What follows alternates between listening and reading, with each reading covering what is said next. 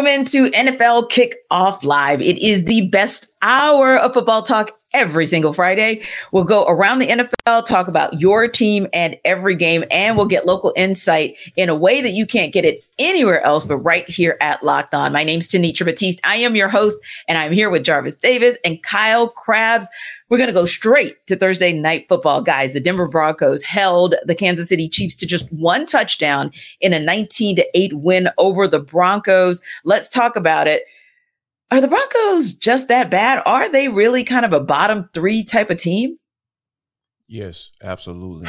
Um, when you think about what's going on and all of the room as we approach the NFL trade deadline, this is one of the teams that's been most active or going to be the most active, right? Because we heard about Jerry Jeudy and they just recently cut Randy Gregory. Now Frank Clark Frank has Clark, requested yeah. a trade. You know, all of those factors kind of let you know that Nathaniel Hackett probably wasn't as bad as of a coach as everybody thinks he is, or Sean Payton thought, you know, because it's still a dumpster fire, like two years running. So I think that right now, when you think about like, okay, who's the team that's going to be in the bidding or in the, the running for a guy like Caleb Williams, uh, Denver is was one of definitely going to be one of those choices.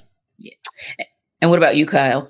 Yeah, I, I think from Denver's perspective, it's it's tough because you had this ownership change. You made this big investment for Russell Wilson, kind of in the same timeline, and hired a coach. Then you fired the coach, and now you're sending draft capital for Sean Payton. And it just feels like there wasn't an honest conversation about like where Denver's coming from and like trying to bridge the gap with new ownership and new coaching and a new quarterback and new coaching again when Denver has endured what has comfortably been the worst stretch of this franchise's history over the course of the past eight years or so. Five wins in 2017, six wins in 18, seven wins, five wins, seven wins, five wins. And now they're one in five. And at some point, you got to crawl before you can walk. And for there to be this aggressive kind of push to go get Russell Wilson and trade a first and a second round pick for Sean Payton, it you're going to have to go back to square one. And and I think the writing being on the wall, and you look at the efficiencies, particularly on the defensive side of the ball, and how bad that is for Denver right now. Yeah, I do think this is a bottom three team, and I don't think it's going to get much better as the rest of the season plays out either. Yeah, I'm thinking the same. I think that to Jarvis's point, they're just going to go into the NFL version of tank mode and just try in the offseason to reset. And that is from a player perspective, but who knows just how far that reset goes because it feels like nothing is working, including the coach that they selected to be the one to take this team where where they want to go because that's a great point Kyle. It doesn't it seems like there's a disconnect everywhere. The front office the sidelines on the field just a disconnect everywhere in a place where we never would have thought that when John Elway did what he did to get Peyton Manning and get the Broncos back into being that kind of franchise. Another franchise that we never thought we would ha- be having a conversation about as a bottom dweller or losers, the New England Patriots. You're talking about a team that from 2009 to 2019, 11 consecutive division titles. They were a perennial favorite to go to the Super Bowl, if they actually did not go to the Super Bowl, just an amazing run there. I think what is nine Super Bowls. So now they can't get out of their own way. And people are actually talking about firing the great Bill Belichick. But do you think at the end of the season, the Patriots and uh, Robert Kraft will decide it's time to part ways? I do. Yeah, I, I, I have seen this firsthand as a Dolphins fan. The end of the Don Shula era in Miami was very oh, yeah. unceremonious. It was obviously this is the record that Bill Belichick's been chasing the last few years, and they kind of discreetly behind the curtain said, "Look, you can either retire or you're going to get fired." Yeah. And Don Shula retired and did not choose to pursue coaching elsewhere. I don't know what Bill Belichick's ultimate decision will be, but Robert Kraft has, throughout the course of the offseason, handed out very strong vocabulary and statements to the fan base and to the media talking about the expectations for this franchise and getting back to the playoffs. We haven't won a playoff game since we won the Super Bowl against the Rams uh, five years ago. And I got bad news for you guys. You ain't making the playoffs this year. Uh, even in even though the AFC is not as crazy competitive right now as what it looked like it might be. There's been some injuries that have thinned out a few teams. This team just they are one of the more banged up teams in general themselves, and they don't have the difference making kinds of players to get them out of close game situations. And then the last two weeks, they haven't even played close games. So I, I do think this this is heading towards a break uh, at the end of the season. I mean, let, let's keep it funky. Like the general manager, Bill Belichick, should have been fired a long time ago because he's missed up and down the draft, whether it be first round through the sixth or seventh round, or either undrafted. He just has missed consistently, and I think that when you think about having both of those titles, I you know that's why I'm breaking them up into two. That general manager should have been gone a long time ago. Here's here's my case for for Bill Belichick to be gone now. 36 and 38 without Tom Brady. He hasn't made the playoffs without Tom Brady since 2008. Oh yeah, remember Matt Cassel? Yeah, that's a throwback. He he was the quarter, starting quarterback for that team. So I think that when you think about lining all up, I, the Super Bowl appearances like T you mentioned, yeah, I get it. I totally understand it, but it, it is time comes for a reset. And I think it's time for a reset all throughout and throughout this organization, just from a general manager standpoint and a head coaching standpoint, because that Patriot way doesn't doesn't doesn't uh, put any fear in anyone um, anymore. Because when you think about the Patriots being outscored seventy two to three in the last two games, yeah. like we're not used that. That's unacceptable. Like regardless of who's the who's the coach, right? You know, if Nathaniel Hackett got blown out like that, and probably did at some point last year when he was the head coach for the Broncos, you, you, you would be sitting like, okay, this dude doesn't deserve to be a head coach. So those same parameters, those same expectations need to be put on Bill Belichick as well because that is just unacceptable. Now they're talking about Malik Cunningham potentially getting some run at quarterback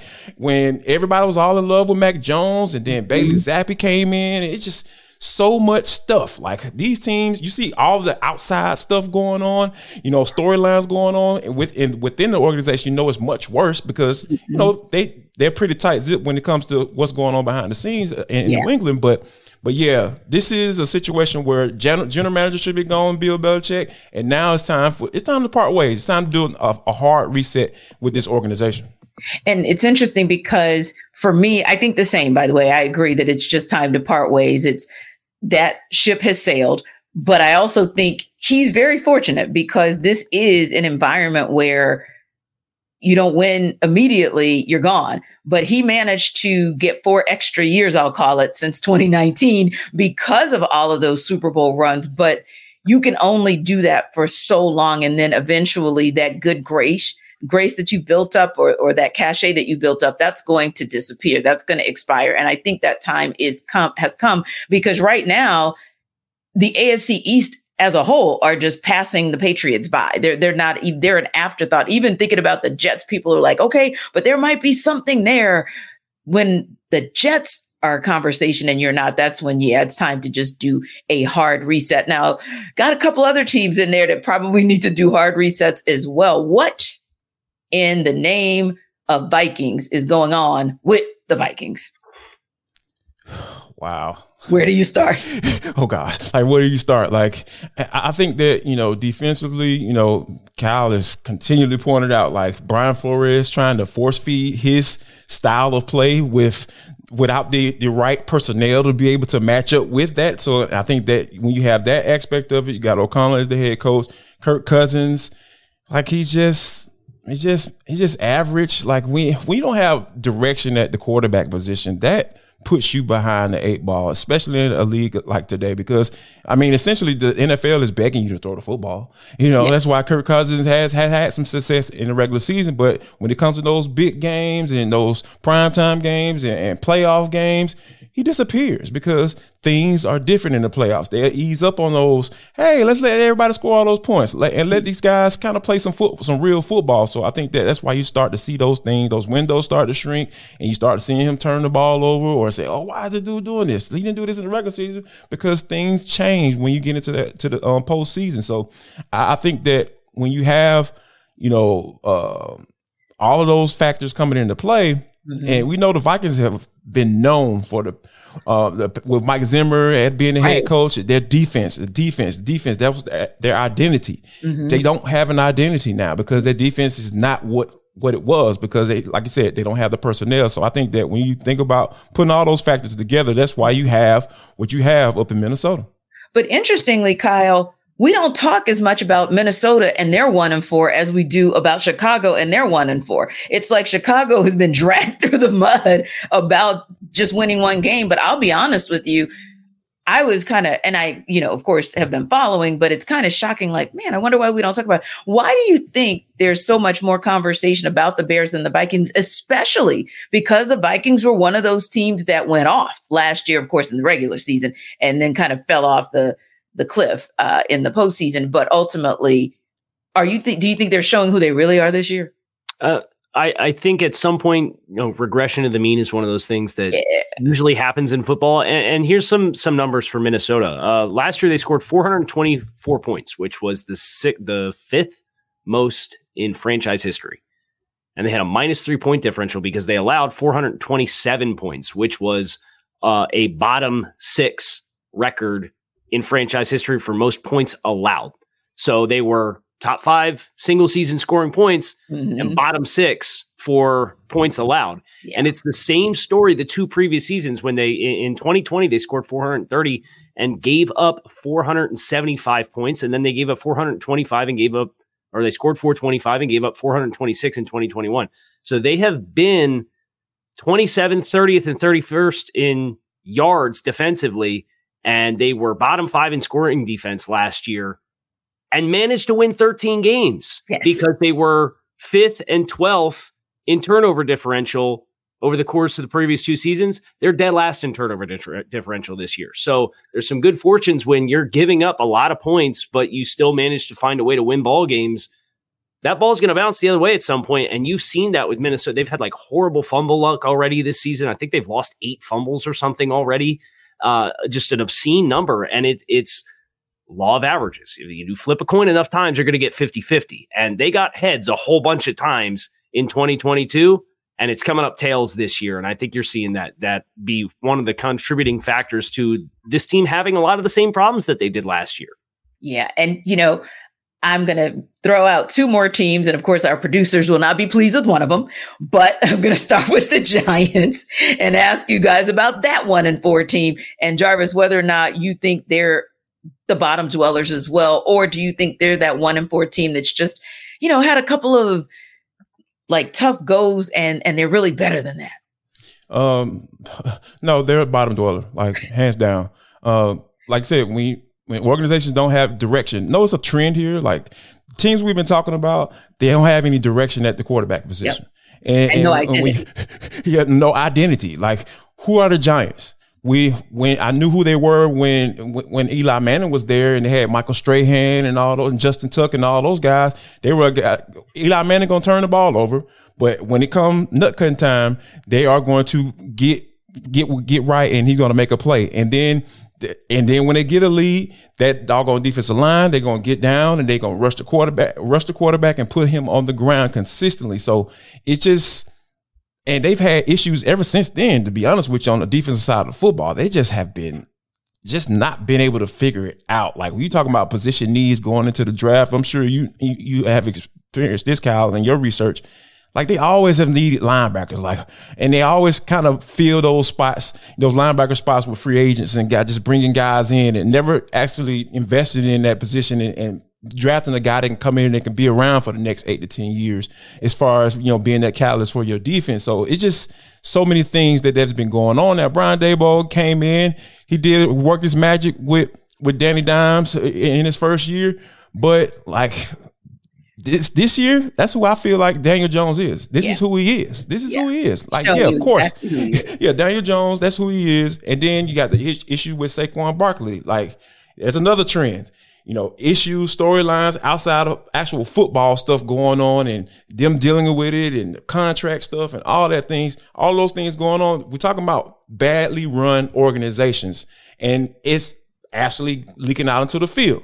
And people should not be surprised by that at all. Yeah. And Kyle, the one team that the Giants did beat is another one and four team in the Arizona Cardinals, but they're also the team that got their one win against the Dallas Cowboys and smoked them. So, and they've been competitive in some of those losses. So, do you feel like that is as bottom of a dweller as the ones we've already talked about? So, I think you can define Arizona in a little bit of a different light than some of the other teams. Yeah. I think Arizona has the least talent at their disposal. I think their talent has the most work ahead of it, mm-hmm. but I think they're playing better football than just about every name that we mentioned. And like if if it yeah. wasn't for Daniel Jones catching fire in the second half of that Giants game, Arizona was up 20 to nothing at halftime in that football yep. game.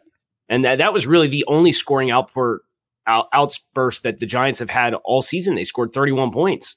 And I, I think Arizona, they're on schedule because mm-hmm. they knew what this season was going to be. Yeah. They traded down in the draft and drafted an offensive tackle, and the starting quarterback was on PUP and first time head coach. And they were hoarding draft picks. You kind of saw their strategy with, with the NFL draft in April and what they were planning to do. And uh, sent away a couple of different players. Guys like Josh Jones got traded, and, and there was an argument to be made like, hey, that's a pretty valuable piece. Well, they, they took the draft pick for him. So I think Arizona, they, they, they're not tanking, right? right? But it's like, hey, we're, we're hoarding assets we're going to build for the future, and we understand we're not going to be competitive this year. And in the process of doing that, they actually have a coach that came in here, and in spite of what the uh, flight school promo video with Jonathan Gannon would have you believe he actually did light a fire underneath this team a little bit, and he's got them playing really scrappy, inspired yeah. football because it's it reminds me of the 2019 Miami Dolphins. That was an island of misfit toys. There was a bunch of guys who were like, everybody wrote us off. We think we can still play. Let's go out there and, and show that we still have a spot in this league and we have a place in this league and try to not yeah. just do it for this year, but earn ourselves an opportunity moving forward, whether it be in Arizona or somewhere else. And I think yeah. a number of players in that position are going to do that. So um, I do think they're a bottom feeder, but I think I'm I'm the most optimistic about them because yeah. this is all a part of what their process was going to be this year anyway. Exactly. And I would agree with you as well. They look a little bit different. Maybe we call them an on the rise bottom dweller. Anyway, you want to make your life easier when it comes to daily fantasy sports? Well, Jarvis can tell you how to do it with prize picks. Folks, listen up. Jarvis Davis here for Prize Picks. Guess what? I've been out here getting to the money. How about Prize Pick, the skill based fantasy game? And and I think when you think about what they're able to do, Prize Picks is a place that you need to go to. And I think that there is there are some some really good things that you need to take a look at when you think about what Prize Picks has done, and they have so many things for you, right? So here's the thing: PrizePick.com slash locked on NFL. Prizepick.com slash locked on NFL is the website you need to go to. Why do I need to go to that website, Jarvis? Because they're going to give you a first deposit match up to $100. How do I get it? All you got to do is drop the promo code in there, locked on NFL. Yes, again, locked on NFL. And the website you need to go to, prizepicks.com slash locked on NFL. And you're going to get a first deposit match up to $100 dollars. And all you got to do is just use Locked On NFL. Yeah, I'm talking about it's easy stuff. All you got to do, pick the players, pick the over or the under. It's it. It's so simple. You don't have to worry about trying to collect your money at the end of the year and going and dealing with injuries and trying to go through, you know, the uh, the the the, uh, the waiver wire and all that stuff. It's none of that. Just go to right there, pick your players, hit the over or the under. It's against the numbers, guys. That's all you got to do. So prizepick.com slash locked on NFL, and you're going to get a first deposit match up to $100 with prize picks. Yeah, that's a good look for you. Unless you're the guy in, where's it, California who won the billion? You yeah. probably want to go with prize picks. At any rate, the Detroit Lions have been on a roll, and we know that personally, right, Jarvis? But the Detroit Lions have been on a roll that is not as surprising because we really saw them on the rise at the end of last season. Whereas you can argue that a surprising team on the rise is the Tampa Bay Buccaneers and what they've been able to do with Baker Mayfield under center. Now, this week, the two face off in the game of the week. And for predictions, on how this will shake out, here's Matt Dery of Locked On Lions and James Yarcho of Locked On Bucs.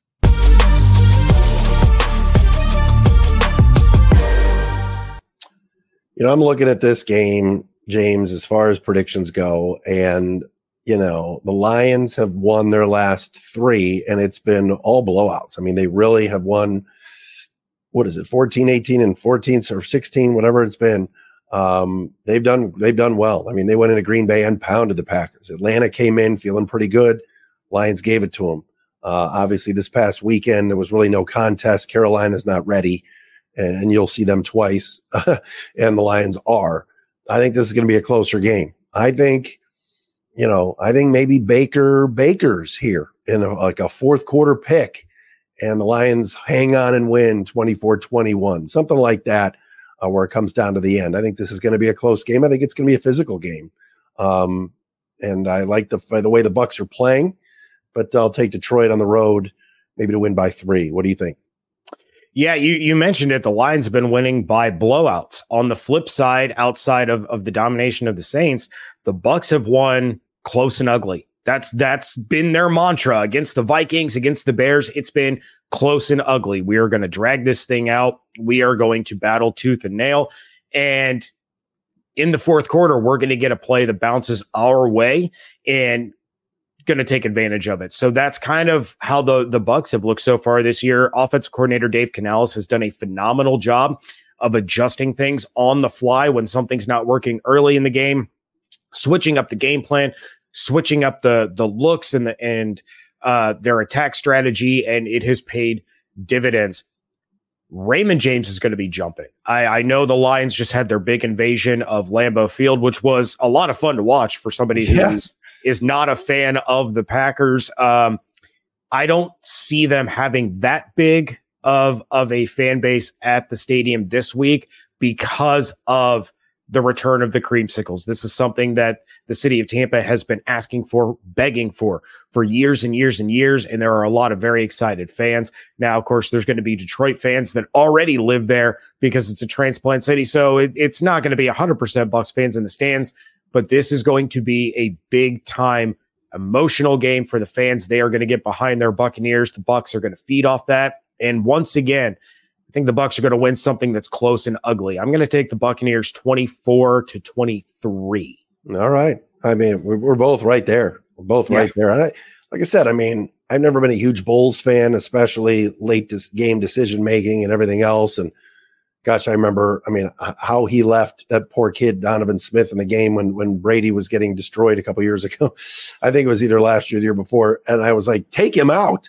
Uh, what's that coach doing? But regardless, uh, defense is what his calling card has always been. And uh, his teams are always physical. I think this will be a very close game.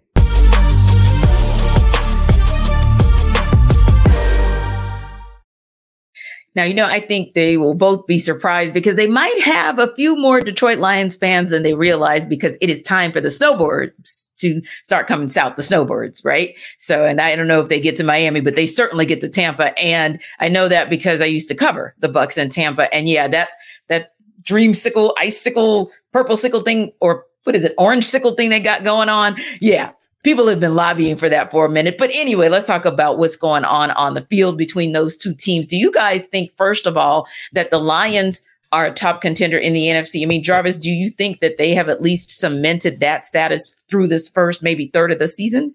Not top contender, one of them, yes. Uh, yes. I, I, would definitely say that because you know San Francisco is hands down the the, the, the team to beat right now in the NFC. But when you think about what the Lions have done, Dan Campbell, and I know I was one of those people making fun of a press conference and biting ankles and eating sugar, sugar cream, sickle pops and all that stuff and snatching it from babies, all, all that stuff, just crazy stuff, right? And we think about that though, you know, being a former athlete, I can understand why players get behind that because you know, if you you you got a little psyche, a psycho, a psychotic like feel vibe to you. I mean, you have to have one if you're going to be a professional athlete for sure. Got I will say that.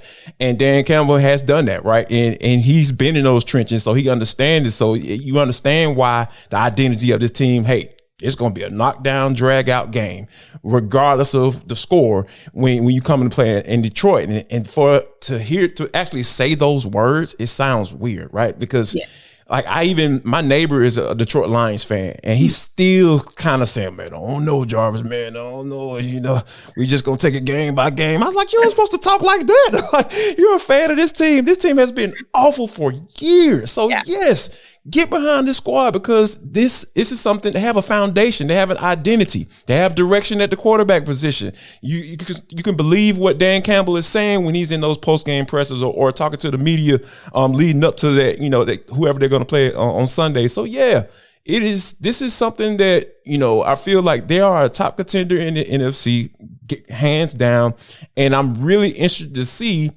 how the season goes along because you know, there's still some things that I feel like they can improve on. I really feel like they can get Jahmyr Gibbs a little bit more involved. Ben Johnson, come on now, get, get that. Y'all spent that that first round draft pick on him for a reason. So, but outside of that, I just think the overall consistency that we've seen from this team week in and week out, they have to be put in that, that top top part of the conversation as far as contenders in the NFC.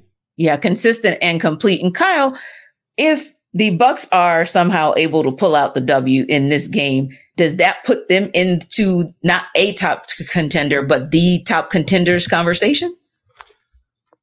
I would still say there's probably a separation uh, as far as who I consider at the top of the conference, where it's it's San Francisco, and then I think Philadelphia is behind San Francisco, mm-hmm. but still a tier separate from the rest. And and right now, I'd probably say it's it's Dallas and Detroit. Well, this could be a huge statement for Tampa to get back into that conversation if they were to. Beat one of those teams because say what you will about the offensive line and the ability to run the football, and it's it is a huge concern. I think they're averaging like three yards per carry as a team this year. They're they're pretty one dimensional offensively. Yeah, defense is balling out. They got ten turnovers in four games. Uh, they've given up less than 375 yards on offense in three of the four games that they've played. Uh, the Eagles lit them up for, for 472 on the Monday night football game that they played and yet they still managed to keep that reasonably close as far as the, the game. It was just they couldn't get anything going offensively. So I, I do think from Tampa's perspective, especially in the South, where what's Desmond Ridder going to give you each and every week? Is is New Orleans? Did they catch lightning in a bottle with the scoring outburst against New England? Have mm-hmm. they figured out their offensive woes, or are they still gonna kind of be clunky and herky jerky? Like that division's open. Right. And, and I think a, an opportunity for Tampa to beat a team like Detroit would really go a long way. I think in, in serving as their statement to say, "Hey, yeah. we're going to be a force to be reckoned with in this division." Right. But I still would probably say that they would. I would favor them behind each of the four teams that I already mentioned in the conference. Yeah. And I think it is those four. And then it's maybe, like you said, that second tier and then your bottom dwellers. And interestingly enough, that same Detroit Lions team, of course, beat the Atlanta Falcons. So I do think it may be a statement kind of game for the Tampa Bay Buccaneers to say, hey, we haven't played you yet. Atlanta Falcons, but you, we, we're going to beat a team that beat you, so we can show you that we're really I don't want to say real, but yeah, kind of show that we're not pretenders. And Jarvis, in order for the Buccaneers to to do that, they still need to be getting what they're going to what they've been getting out of Baker Mayfield. Are you surprised at how effective he's been under center? Um, I'm waiting for the for the for the ball to drop on this one because I it is it's going to take a lot more than with five games, I mean four games for me to to be all in on Baker Mayfield. I'm, yeah. I'm not sold on him just yet because like there is I really feel like this is going to be one of those instances where we was like, man, he was playing so well to start the season. Now right. it's just kind of like, oh, you know, and then oh, now the, the Buccaneers are or what second in the division now. They were leading. The, they were at the top of the division when they were getting ready to play against the Detroit Lions. So I think that this is going to be a scenario where I, I understand that he's been playing solid. Like we've seen this movie before. Like he played solid in Cleveland, you know. So and, and I, with a bad shoulder, you know, you know, going through the season like that, you know, and, and doing what he can to kind of, you know, get get that team where it needed to be. So I think he's in a situation where he even when he was out with the Rams, he started off playing really well, and everybody was like, "Oh yeah, Baker's back." No, no, this dude eventually, once tape gets out, guys watch it, and they and eventually you're going to get exposed for who you are. Mm-hmm. Time and time again. It happens 100% of the time in the NFL. And I think that this is one of those situations where Baker Mayfield is, is he's going to eventually show himself. Yeah, and that Detroit Lions offense is a very high powered offense. And I think, yes, granted, somehow, some way the Bucs were able to claw, keep clawing away when they were in that Eagles game all the way through that fourth quarter. But I also think that was an Eagles team that had a few injuries. That was an Eagles team that was trying to find itself dare I say. And I think that this Detroit Lions team, they're not trying to find anything. They know exactly who they are and they, they're going to impose their will uh, in Tampa Bay. Now, if you want to take control of your health, Jarvis will tell you just how you can do it with Jase Medical. Folks, listen up. Jarvis Davis here for Jase Case. This episode of NFL Kickoff Live is brought to you by Jase Medical. Yes, Jase Case provides five life-saving antibiotics for emergency use. All it, all it takes is to get a Jase Case is fill out a simple online form and in some cases jump on a quick call with one of our board certified physicians. Get ongoing care from our physicians on any treatment related questions. Doctor created, doctor recommended minute. I know you've been in a situation where it's like, oh my God, man, my, the kid's sick in the middle of the night. I don't know what's going on. They got a sinus infection. And you just like, I don't know what to do. And then you might not have that service where you can call a 24 hour service with your health care. Jase Case can help you out. It is simple, guys. All you got to do is go online, fill out a form, then you get a prescription, life saving medications right to your door. They can help you out right there. So, just got to make sure you have medication in hand and I'm telling you, you're going to have the access to the medication in an emergency. Get $20 off on these life saving antibiotics today from Jace, Jase Medical by using my code locked on at checkout on jasemedical.com. That's J A S E medical.com.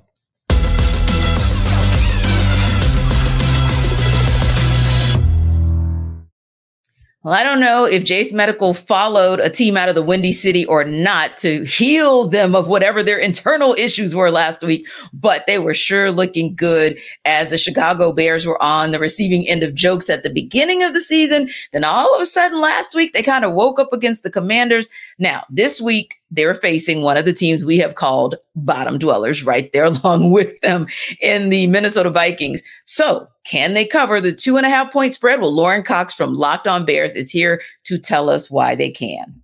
The Chicago Bears will cover a two and a half point spread against the Minnesota Vikings in week six.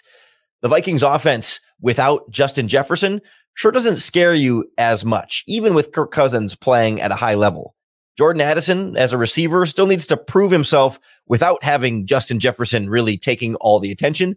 And Alexander Mattison in the backfield isn't exactly a dynamic playmaker back there. You couple that with a Chicago Bears offense that's really hitting its stride right now and facing a blitz heavy Brian Flores defense that's not too dissimilar from what they've already faced this season against Tampa Bay and the Kansas City Chiefs. Justin Fields is confident and balling right now. The Bears have answers for the blitz with DJ Moore and a, lo- a strong set of complementary weapons. And all of a sudden, you've got a formula here for the Chicago Bears to win back to back games for the first time under head coach Matt Eberflus. Well, it'll be interesting to see because this is that kind of intriguing game where, like we talked about earlier, a little bit different. Granted, I'll say that we looked at the Lions versus the Bucs and that matchup. And now it's kind of time for them to put our money where our mouth is, if you will. The Lions are FanDuel favorites in this one, but here to sell us why the Bucs are the right choice. James Yarcho from Locked On Bucs. Health is going to play a big factor when the Tampa Bay Buccaneers host the Detroit Lions on a throwback classic. I am James Yarcho, one of the hosts of Locked On Bucs, talking about why the Buccaneers are not only going to cover the spread, but they're probably going to win this game as they bring back the creamsicle jerseys. The city of Tampa has been turning it into a week long holiday of creamsicle and 1970s throwbacks, but that's not why they're going to cover the spread. That's not why they're going to win the game. It's all about the health. You have Jamel Dean coming back after missing week four against the Saints. You have Calijah Kancey and SirVocea Dennis coming back after multiple weeks having missed with injuries. You have Mike Evans returning. You have Vita Vea and Devin White, who are both getting healthy now the Buccaneers bye week, while it was so early, was vital to the success of the team in getting those key players back on the field. Calijah Kancey had a huge impact in the limited amount of time he was on the field in week one against the Minnesota Vikings, getting pressures, getting a quarterback hit. And Jared Goff has been pressured on 25% of his dropbacks. Now, while his numbers are impressive while under pressure, that is also where all three of his interceptions came from was under duress. And we know that nobody brings pressure like Todd Bowles and nobody disguises pressure like Todd Bowles. Having his full allotment of defensive players and guys that can make big plays is going to be huge as the Buccaneers are out to prove against the NFC North leaders that this is a legitimate team and a team that could go on to win this division and be in the postseason. This is more than just a flash in the pan over the first four weeks. And it all boils down to the fact that the Tampa Bay Buccaneers are finally getting healthy. Now, guys, we touched on that a little bit, what James was saying towards the end of the video, which is that this is kind of a prove it game for the Tampa Bay Buccaneers. And he did give some compelling reasons as to why they could walk away with a win against the Lions. What else do you guys need to see, uh, Jarvis, out of this Buccaneers team, especially in the first half? What do you need to see out of them to say, hey, they can hang with a high powered offense like the Lions if they have to go toe to toe with them? I mean, it always it always starts with you know going to the games and you're talking about offensive teams that can that can put up some points, right? Make them one dimensional. Uh, get them off off the, off the ground because we know that's what they want to do. And you talking about the, the, identity, right? We talked about had that conversation earlier about how what the Lions want to do. They yeah. want to be out physical you, and that starts in the run game, in my humble opinion. And I think that if they can do, they can get that. Uh, get them up off the ground early on and have a guy like a guy like Vita Vea can help with that, that situation. Devin White coming back, yes, that can yeah. help as well. So yeah. I think that that is some those are some key additions that uh, James brought up that I feel like is going to be it's going to help them out a lot because if you have having offenses having a two way go throughout that for three and four quarters, like that's how you end up with thirty to 35 points, you know, at, at, the end of the game. So I think that if they can get him off the ground, yeah, and Vita Vea establishes himself like I know he can, and uh, up front, I really feel like this is going to be one of those situations where we're looking at like, okay, this defense for the Bucs is probably one of the better in the league if they can hold Detroit under that 20 point mark, like we talked about when they played against the Falcons. And Kyle, that's a word because the Buccaneers defense may actually be their best offense against the Lions. Yeah, I agree. Uh, especially when you consider, you know, Jarvis, Jarvis, talked about the rush defense for Tampa Bay and, and what Detroit wants yeah. to do offensively. Mm-hmm. Uh, they gave up 201 rushing yards against the Eagles in Week Three. The other three games were 41 yards, 67 yards, and 70 yards for their first their other three games to start this first month of the season. Mm-hmm. And I, I think about two other areas for Tampa defensively that I think are going to be really important.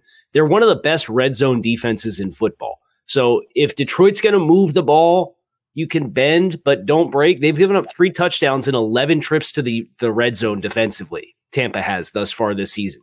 That's the second best touchdown percentage ratio defensively in the league.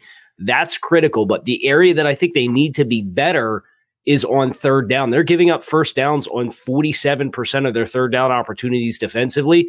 That's a bottom four number in the league. So if they can get third down, win against the run early, force them into long distance third and down, third, third, uh, third down, down and distances, and then you can bring pressure at Jared Goff in those instances and try to really be compressed on the back end and force force him to take sacks and, and force them to punt the ball. I think that's the part for Tampa that has to be different than what it has been early. They have to be better defensively on third down. Now, Jarvis, the Lions are actually FanDuel favorites in this one. Tell me who you got. Wow, uh, I'm gonna have to go with I'm, I'm gonna go with the Lions because that's that's that's what I've seen. That's what I've been at. You know that that consistency, right? Like I, in every game, regardless win or loss, like I've seen the Detroit Lions continually put out a product that can when you have give you chances to win games week in and week out in the NFL. And I think that when you have when you have that, you have a quarterback that can, you know, get the job done. He's not turning the ball over that much, like we've, you know, how he was shipped out of L.A., you know, out of um, L.A. Those were some of the reasons why he was shipped out of there. So I think that when you have a, a quarterback on the center doing what he's supposed to do, and you have that offense and a very uh, thoughtful and creative mind and Ben Johnson calling plays, I really feel like the Lions is going to get the job done for sure. And Kyle, do you think this will be a game where the Lions continue to show their dominance, or do you think this is a game where the Bucs get the win? I think this is a huge statement opportunity for Detroit's offensive line. Uh, we, we, talked about how Philadelphia ran for 201 yards against this Tampa defense. Detroit's offensive line is in that same stratosphere as oh, far as the quality of the group and the unit.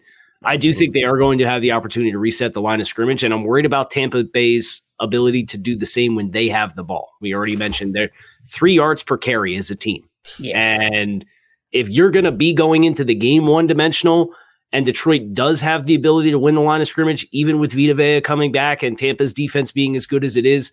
I just think that recipe, when each team respectively has the ball, is going to be too much for Tampa to overcome. So I'll pick Detroit to win this game as well. Yeah, and I wanted to go back to Bears and Commanders because we talked earlier about that game, and of course heard our "Sell Me Why" from Lauren Cox. But in the in that game this week, of course, it's Chicago, it's the Vikings. Can they cover the two and a half point spread? Where do you think that game lands, especially because those are kind of our bottom dwellers? I think they can. I think they can cover the the, the spread because here's my thing with Chicago. Like mm-hmm. It, it, feels like the coaches are, are, are very reactionary.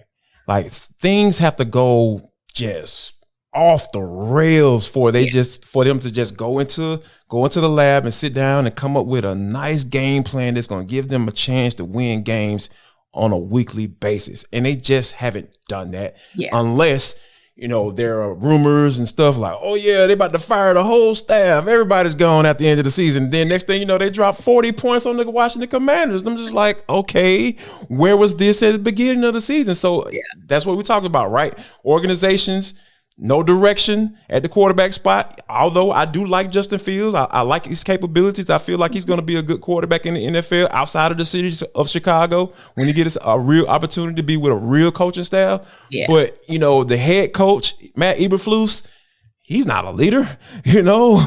and you had the defense coordinator dealing with the whole FBI investigation. See how there's a trend here. Like we've been yeah. talking about this on this show all day. Yes. It's just so much stuff going on that really doesn't have anything to do with football. And then it's just leaking out onto the field and you just have the wrong people in place. And I think that right now, um, if they're able to come up with a game plan, if they are hearing those rumors that they're about to be fired and Luke Getsy, they're about to get you know, fired uh, during the season for the first time ever, you know, in Chicago uh, Bears history. Yeah, I feel like they, they can cover this bad, this bad boy because they have the talent to do it on off on the offensive side of the football.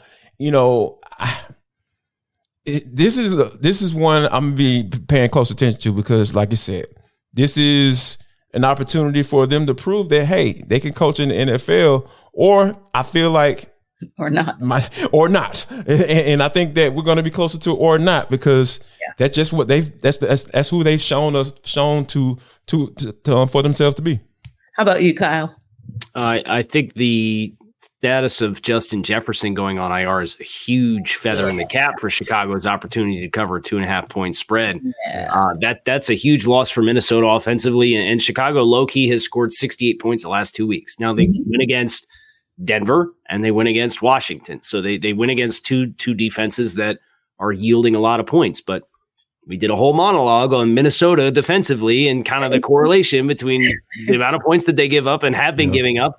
And they brought in Brian Flores as the defensive coordinator this year. And and I know Brian's defense very well from the time that he spent in Miami. Mm-hmm. And one thing that I can tell you is traditionally one thing that gives them fits is quarterbacks who can run because Flores plays the math game and he wants to play man coverage and then he wants to bring pressure. And if you don't get home and that guy can run, he's going to get out and run and everybody's going to have their backs to him because they're playing man yep. coverage. Yep. So that for me is where you either got to throw the ball to DJ Moore. You got to let Justin Jefferson be an athlete in this game and embrace that part of his game this week. And if you do, I think that is enough of a recipe where I do think Chicago can cover the spread, especially without Justin Jefferson. Yeah, agreed. Now the Cincinnati Cincinnati Bengals have struggled to get things going up until last week. So are Joe Burrow's injury problems finally behind him? Will the Bengals continue to build off their win over the Cardinals this week? They are three point favorites at FanDuel over the Seattle Seahawks. Can they cover? Here's Locked On Bengals host James Rapien to sell us why. Will the Bengals cover the three point spread on Sunday against the Seahawks? Hi again, everyone. I'm James Rapien from the Locked On Bengals podcast. And the Bengals, well, they're favored by three, according to FanDuel, America's number one sports book. I think they will cover. In the path to covering, it begins, it ends, even in the middle. Has to do with Joe Burrow and that calf injury, which obviously plagued him not only throughout training camp in the preseason, but has impacted his play early on this year. We saw him last week look as close to Joe Cool as we've seen all season long, threw for 300 plus yards, was completing passes left and right to Ja'Marr Chase, who finished with 15 receptions, which was a team record. And so you need Joe Burrow to perform like that. This Bengals team is a pass first offense. So protecting Joe is obviously always really, really important, especially against the Seattle defense. It's a really good secondary. They have a bunch of different guys that get after the passer without necessarily blitzing. So this Bengals offensive line will have to step up and perform at a high level. And then will they have Tee Higgins? If they have Tee Higgins, that would go a long way as well. He's dealing with a, a fractured rib right now, missed last week, was a limited participant in practice. But even if they don't have him, they have other guys like Trenton Irwin and Andrei Iosivas, Tyler Boyd, of course, that they believe in b- behind Ja'Marr Chase. On the reverse side and on defense, this Bengals team, they need to take away the run. Kenneth Walker, Zach Charbonnet, that two headed monster for the Seahawks, they want to establish the run and then use that to open up the downfield throws to DK Metcalf, Tyler Lockett, Jaxon Smith-Njigba. If you can take that run game away, at least some, then maybe it'll limit those explosive plays that the Seahawks haven't hit on much this year, but you know they want to. And it's just a matter of time with Geno Smith at quarterback. He's really taken uh, the NFL by storm, the Seahawks by storm, and has them in a good place at three and one. So this is a tough challenge at home for the Bengals. But if Joe Burrow is right, this Bengals team can certainly get it done on Sunday. For more, make sure you check out the Locked On Bengals podcast. Quick thoughts on Bengals Seahawks, guys. Yeah, if Joe Cool is, is is healthy, this team has an opportunity to win. And they, if they can get the, the ball, get that pill into um, Ja'Marr Chase's hands, which they did last week, like, man, Lord knows he helped my fantasy team out. Oh, I've been struggling, guys. Um, but yeah, I think that if we've been kind of wondering what's going on with, with, with Joe. And for him to kind of put together the type of game that he did last week, I really feel like I'm going to roll with that nine times out of 10 because we know what his capabilities are. He has NFL MVP type talent. Indeed. Yeah, I, I think the the other storyline for Cincinnati is defensively what's going on. They've, they've mm-hmm. kind of come alive with injuries the last three weeks. They have six turnovers in the last three weeks. But from a rushing defense standpoint, you know, they're, Joe Burrow ain't going to help you on run defense. And yet you've given up 206, 178, 173, and 142 rushing yards to opposing teams in four or five games. And Lou Anarumo's defense is, is in several years of the system. And, you know, giving up 173 to Tennessee with Tennessee missing a couple guys on the offensive line – kind of surprising. So uh, I think for Seattle, I think James hit on uh, stopping Seattle's desire to rush the ball. That's going to be critical because uh, the, the Bengals have not run the ball well. So they're a one dimensional offense that is banking on Joe Burrow being healthy to get the ball to Ja'Marr Chase with consistency. And if Seattle's able to play possession and control the clock, I do think that's a storyline here that it doesn't trend well based off what Cincinnati's done thus far this season but that's going to be the storyline of the game. I, I, see this as a coin toss game. I could very easily see Seattle winning the game, but it, it is Cincinnati at home with a little bit of momentum after last week's win. Yeah. Now you want to make your life easier when it comes to daily fantasy sports. Jarvis can tell you how to do it with PrizePicks. Hey guys, prospects is the most fun I've had in my life. Winning up to 25 times my money. Yes, I love doing that. I love that math. You just select two or more players, pick more or less on their projected stacks, and place your entry. It's this that simple, guys. I'm telling you, I, have been testing my skills on prospect this football season. It's the most exciting way to play daily fantasy sports. It's simple to play, and I can make my picks and submit my entry in less than 60 seconds. Yes, I'm talking about instant money. I love, I love that, guys. I'm telling you, it's so great. PrizePicks offers weekly promotions that can lead to big payout payouts like Taco Tuesday. Each Tuesday, PrizePicks discounts select player projections up to 25% to provide even more value. So all you got to do is go to prizepicks.com slash locked on NFL and use code locked on NFL for a first deposit match up to $100. Yes, I said that right. First deposit match up to $100. Use the code locked on NFL and you can get in the game. PrizePicks, guys, is daily fantasy sports made easy. Now, bye weeks have actually started. It seems so early for those, but yes, they have started, which can always be complicated for fantasy football owners who are three players that you might have stashed on your bench that need to get into your lineups this week. And I know Jarvis mentioned his fantasy football team earlier, and we'll talk about it on the other side. But for now, here's locked on fantasy football host Michelle Magdziuk with your answers.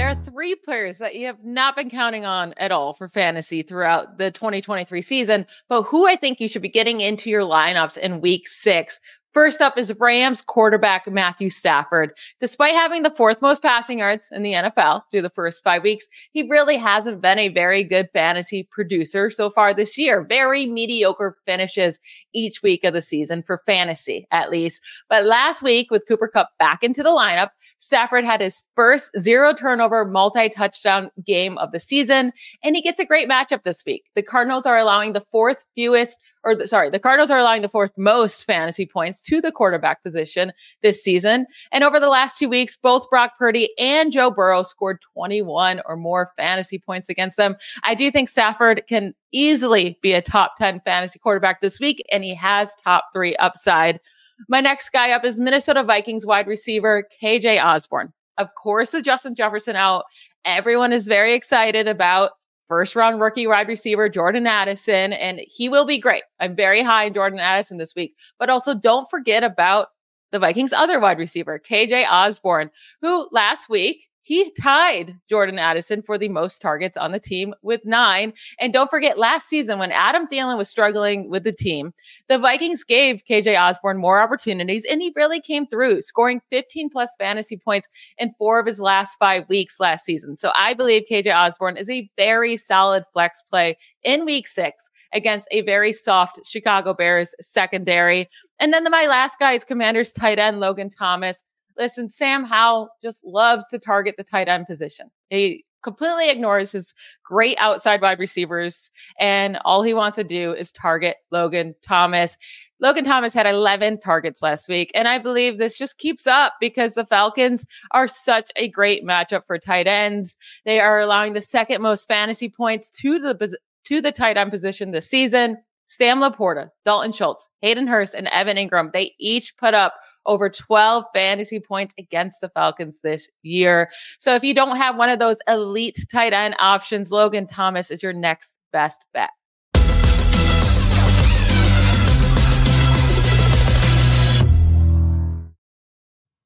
All right, guys, tell me a little bit about what you were thinking as you're listening to Michelle give us some guidance on what we're going to do on the fantasy side. I thought that Logan Thomas was an excellent pick. The Falcons have struggled with tight ends for yes, that was my thought. to, to, be honest with you, T, I, I I got him on my fantasy team. I went right out. I went to the scrap heap and said, "Oh yeah, let me get Logan because I hit with Dalton Schultz last week, and I'm going. I'm riding that doggone train with Logan Thomas as well because it's just." They just they just have struggles. So yeah, I, I, think that's an excellent pick as far if you're looking for a, a nice value. Um, mm-hmm. more than likely he's going to be available in you know, in that uh, waiver wire. So yeah, definitely Logan Thomas was one that that immediately stuck out to me. Yeah, I like the KJ Osborn pick. I think he's a really nice player. And obviously, they, they've been looking for more high ceiling players opposite Justin Jefferson. But in, without Justin Jefferson this week and playing a Chicago team that's given up the, the second highest amount of passing yards offensively, we expect Chicago is going to be able to move the ball. So I think that's a game that's going to score some points. And it's it's not just going to be uh, Jordan Addison, right? It's not just going to be mm-hmm. TJ Hockenson. I, I think Kirk's going to be able to spread the ball around a little bit and I, I think KJ Osborn, who, who's a guy who has had steadily 600 plus receiving yards in each of the last two seasons and a decent touchdown production, he's going to get a boost in opportunity this week. I think that's a really nice call for Michelle as well. Yeah, agreed, agreed. So yeah, if you, I, I love how you said, you know, pick pick up some people off the scrap heap because quietly, I think both of those, KJ Osborn, London as well, like I think both of those have a great opportunity to kind of sneak up on uh, fantasy football players and kind of give them an opportunity to get some, I'll say free points because nobody else will probably go after those players. Now, I wanted to talk to you guys as well about a couple of key matchups that are coming this weekend. Uh, let's start with the London game. Speaking of London, Jaguars are, excuse me, the Tennessee Titans are there uh, and taking on the Baltimore Ravens. And we kind of saw the Baltimore Ravens if I do say so myself, implode against my Pittsburgh Steelers last weekend. So, what is this looking like? Is this looking like an opportunity for the Titans to maybe get a win and kind of bolster things on their side? As they've had they've had moments, they've had moments, or is this Baltimore's week to bounce back from the debacle of last week? I think this this Tennessee team is what we've come to expect the Patriots to be post Tom Brady, where they run the ball, they play tough defense, they're really opportunistic at times. They're going to get games close into into the fourth quarter, and they're going to play good situational football and bank that you're going to shoot yourself in the foot. And they're they're just not going to beat themselves. Case in point, you know they're they're ninth in the league in scoring defense. Now they're 26th in scoring offense, so they, have a minus. Uh, I'm going to do math here live on the show. Minus five point differential uh, on the season thus far, which is obviously not great, but they're two and three. They have an opportunity to try to play close to the vest and, and force Baltimore to get one dimensional to try to move the ball with consistency and beat them. I think they have some athleticism on the second level and on the edge of that defense in Tennessee to kind of combat if Lamar Jackson tries to get outside the pocket and, and they try to move the launch point for him. So I think this is a pretty competitive game. I do think Tennessee's going to have to hit a few explosive plays to win the football game, and that's Treylon Burks not playing in this game. I know he's he's already been declared out. Uh, that that hurts the resume a little bit. But uh, if they can find a few explosives and they win the turnover battle, I would say that if you gave me those two things, I'd pick Tennessee to win the game. Yeah, and we saw last week, Jarvis, that an explosive play by one George Pickens pretty much dead deaded the Ravens. So how do they stop that from happening so that they can get the win this week? Yeah, I think it's it's going to be one. You have to co- maybe have to go back to what you used to do last year, right? Like because you know with Todd Monken coming coming in as the offense coordinator, you want to yeah. kind of open up the offense a little bit mm-hmm. and have you know Lamar Jackson run a 20th century type situation, you know, 20th, 20th century, you know, type uh, offense, like a modern day offense. And mm-hmm. I think that, you know, when, when, you get into these games like that, style makes the fight, right? We know what Tennessee wants to do, like Kyle mentioned. They want to be able to run the rock and, and play good defense and, and, hopefully their quarterback can make a play to, to, to um, put them with more points at the end of the game. So I think that, and, and the thing about it is I feel like Baltimore is built to do that too. Mm-hmm. you know, mm-hmm. because of you know the success that they've had, you know, in, in the previous uh, offensive play caller. So when you have all of those factors coming into this game like this, and, and losing the game like you did against the Pittsburgh Steelers and Joey Porter Jr. out here talking trash to everybody, you know, he f- kind of feeling himself like his daddy, you know, stunned like his daddy, I guess, you know. But I, I think that this is a, a, situation where you can get right, and I feel like I really feel like they they can because I feel like I feel like Lamar is, is still ready to kind of take it to that next level as far as like really establishing himself yeah. as a guy who can throw, throw the ball around because like you said he has the weapons he's targeting a guy like Zay Flowers who can take the top off the defense and I think that if they can able continue to tap into that I really feel like they can win this game. All right, now, guys, I got about 60 seconds for each one of you to talk a little bit about the teams that you cover. Miami is going to have an easy peasy Carolina Panthers oh, this don't week. Do that. I'm just trying to be like I, all uncomfortable up here, right? And then uh, of course it'll it'll be we'll come back next week and talk about an L when you put that out there. But anyway, what do you think about how Miami's going to play against one Carolina? Well, Carolina's really banged up too. Frank Reich came out and said there's going to be about five starters that aren't going to play, including Vonn Bell, uh, which is a really surprising name. You take that with Jaycee Horn at corner and. Uh, they're they're they're going to be licking their wounds a little bit. Xavier Woods, the other starting safety, is out as well, so they're missing three of their four starting base secondary players against Miami's passing offense, which is a really bad mix.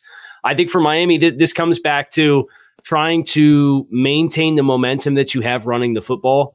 Uh, they are almost at a thousand yards rushing on the season through five games, and and that's not been the case for the Dolphins as a football team in a really long time. So as they get later into this season and they want to make sure they continue to be balanced offensively, you're going to play Philadelphia next week. You're going to play Kansas City in three weeks. You're going to want to make sure that that that offensive rhythm is in place. And I think this is another good opportunity without De'Von Achane, who just went on IR.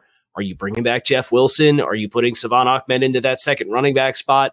Make sure that you're you're hitting on all cylinders in the run right. game because you're going to need that in the next couple weeks. Indeed, Jarvis. Just 30 seconds, but tell me how Atlanta. Give me one key to Atlanta getting a win over the Commanders this weekend.